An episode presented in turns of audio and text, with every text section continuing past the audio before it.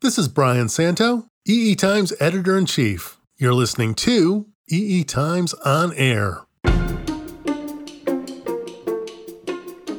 Today is Friday, May 24th, and this is your EE Times weekly briefing. The biggest story in electronics this week affects almost everyone in the high tech industry, from Huawei to Google to Infineon to chip companies, circuit board suppliers, essentially the entire supply chain. The Trump administration this week took steps that will certainly isolate Huawei and possibly cripple it. What was once delicately framed as a trade tension between the two nations has officially turned into an all out trade war, affecting not just the electronics industry, but nearly every other commercial segment around the world, from farming to aeronautics. This past week, EE Times launched a special project that zeroed in on damage done during the trade conflict already we've been reporting on all aspects of the fast evolving situation, seen, reported, and analyzed through the lenses of our reporters scattered all over the world. We're dedicating this week's entire show to dissecting the outbreak of US China trade warfare. First, Junko Yoshida, EE Times chief international correspondent, explains the genesis and contour of the EE Times special project on the topic she discusses how the situation escalated far more quickly than most people anticipated, even as recently as last week. Two weeks ago, as E Times editors started to plan our emergency special project on this escalating US China trade war, we felt a little ambushed. This was a development we didn't see coming, seriously. US China trade negotiations over 25% tariffs had been dragged on for months. To us mere reporters, the clash seemed routine. You know, the uh, standard exchange of verbal threats between the world's two largest nations, punctuated by empty bluster and occasional tantrum. Then, boom, the war of rhetoric turned into a train wreck. First, the US president issued an executive order on grounds of national security. The US Commerce Department quickly followed by putting Huawei and other Chinese companies on what they call entity list. In plain English, that's a blacklist. The government now bans tech companies from supplying parts and components to the blacklisted Chinese companies, including Huawei, unless they first seek approval from the US authorities. To complicate matters further, this is no longer just tit for tat between the United States and China. It involves the entire global economy. It isn't just US companies who now have to obtain an export license from Uncle Sam when trading with the blacklisted Chinese. Non US companies, too, must comply, according to US trade lawyers, although many details are still fuzzy here, as I expect a lot of lobbyists must be heavily working on this in the background. But here's the thing unfolding now is a quote, decoupling, unquote, of trade between the world's two largest economies, as George Leopold, EE Times contributing editor, wrote this week. The world is now officially split in two. The Trump administration acting largely by fiat, is demanding that companies in Europe, Asia, and elsewhere take a stand. Are you with us or not? In our special project, Barbara Jorgensen, my colleague, managing editor of EPS News, summed it up. Procurement costs have increased, partnerships have been severed, and companies have been forced to relocate manufacturing. Global procurement operations are shifting away from China reliant suppliers. Clearly, this controversy is turning the supply chain upside down. So, how much worse can it get? Much worse, says economist Dieter Ernst, whom we interviewed earlier this week. The damage done by this outbreak of open technology warfare is likely to be much more serious and long lasting than normally assumed in the media, he told us. The biggest damage done in my mind, though, is the fear that the US government has successfully instilled, not just among American people and companies, but everywhere in the so called free market. We asked corporations in the US or Europe about export controls imposed by the US Commerce Department. They offer no comment. There's nothing we can say at this point, said an EDA company spokesman. The same goes for Chinese companies. As we were planning on a feature story on a Chinese startup, the company came back and told us it doesn't want an unnecessary spotlight on itself in the United States right now because its technologies fall into the information and communication technology category. Mutual distrust, sometimes open hostility, being mum on policy matters, and restricting the exchange of ideas, people, and technologies. These are all powerful indications that we are now fighting an undeclared 21st century economic Cold War. In the words of Bette Davis, fasten your seatbelts.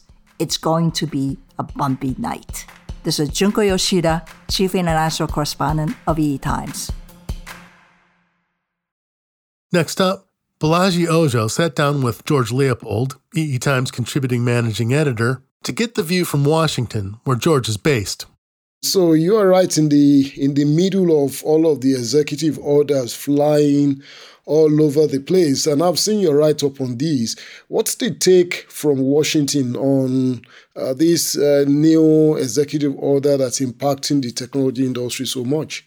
Yeah, well, it's uh, it looks like we've reached uh, a crossroads in terms of trade with China and there are some within the uh, administration who it, it, looks like they want to sever trade ties with China after, and of course, this is after 40 years of economic integration, starting with Deng Xiaoping. Whether that's going to happen remains to be seen. It would be a very hard thing to do. You know, you understand how the, the electronic supply chain works, and China's fundamental to that and you know we've done some reporting on uh, maybe some of the maybe some companies will develop workarounds to what uh, the Trump guys want to do uh, in terms of trade with China. Yeah, well, you know, one thing that I kind of thought about while I was uh, reading some of the articles that EE Times has published recently, eh, you know, and I meant to ask you this, you know, is this: Did anybody in the tech industry contribute to drafting these executive order? I mean, the Trump administration talk with folks in the industry to kind of get their input, or this is just something done by politicians? Yeah, I well, the the, the input I was getting was that th- there seems to be, uh, as one source described it to me, a near consensus in Washington uh, that the industry is pretty fed up with the way they're being treated by the Chinese. You know, you have the intellectual property issues and so forth. And I, I, was told that last week there was a consensus hearing uh, in with this the Senate committee that has jurisdiction over trade that um, we're pretty much getting to the point where we're telling our allies you're going to have to pick between us and the Chinese, which is a pretty you know pretty severe step. And I think you know that sort of goes to our thesis that maybe we're seeing the beginning of a trade cold war between the United States and China. So, yeah, these stories have been going around for a long time about how China wants technology, but then in, in exchange for access to their market. And maybe these sort of strong arm tactics are catching up with them. On the other hand, you know, you get a lot of hardline people within the administration who don't have a lot of experience in China and don't really, I don't think, really understand the dynamic of trade between the two countries and, and the, fact that globalism, I think, is a reality. Um, so push has come to shove, it, uh, it appears, and, and nobody really knows how it's going to unfold. Well, one thing I can tell you is this when you back even a goat into a corner, uh, it begins to fight back. So I think maybe one of the things that we may not have thoroughly thought about is uh, the long-term implications uh, from the Chinese side to all of these. You know, maybe they would eventually, you know, capitulate and do whatever we want, but over the next 5, 10, 15 years, isn't it likely that they're much more going to develop alternate technologies uh, that may leave American companies, uh, you know, without access to that market. Yeah, and it looks like the prime example now is uh, what's happening with Google and Android. If if you know, there's I guess there's been a delay in implementing it, but if Huawei can't get a hold of the software required for Android updates, then they're probably going to have to uh, roll up their sleeves and do it themselves. And this works both ways. It could be that American suppliers will develop workarounds in the supply chain if they have trouble getting components from the Chinese. So, yeah, you're going to see a lot of people reacting. It'll be, for some, it'll be an opportunity, and for others, uh, uh, who knows, maybe they won't last.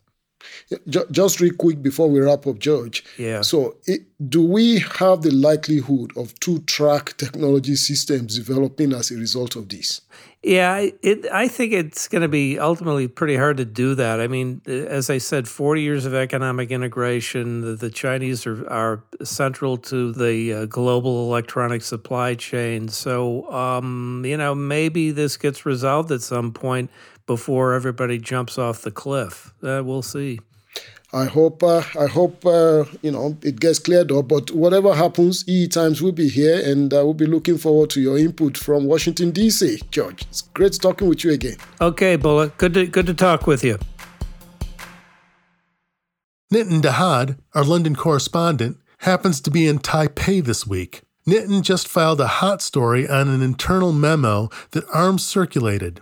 In the memo, ARM asked its employees to stop working with Huawei. Here's Nitin explaining how European tech companies are responding to the latest dictum from the U.S. Commerce Department.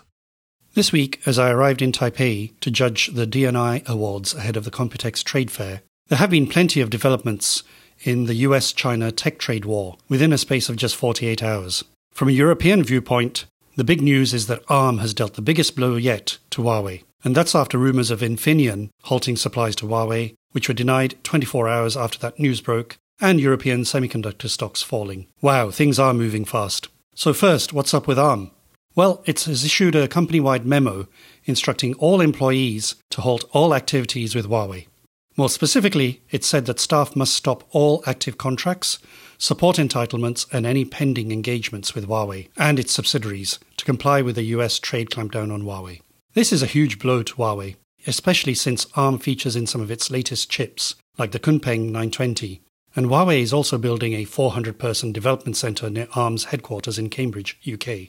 The ARM memo was more than just a polite please stop business note. It actually went further, saying employees must conform or face the consequences. Again, wow. This appears to be an unprecedented internal edict by a key industry player. Okay, yes, Google did issue its statement saying it won't now be supporting Android on Huawei handsets, though they got a three month reprieve for Huawei on that. But ARM was very explicit about the consequences. It said that staff that came into contact with Huawei employees at industry events must decline and stop any conversations about the business or be held personally liable for breaking the trade rules.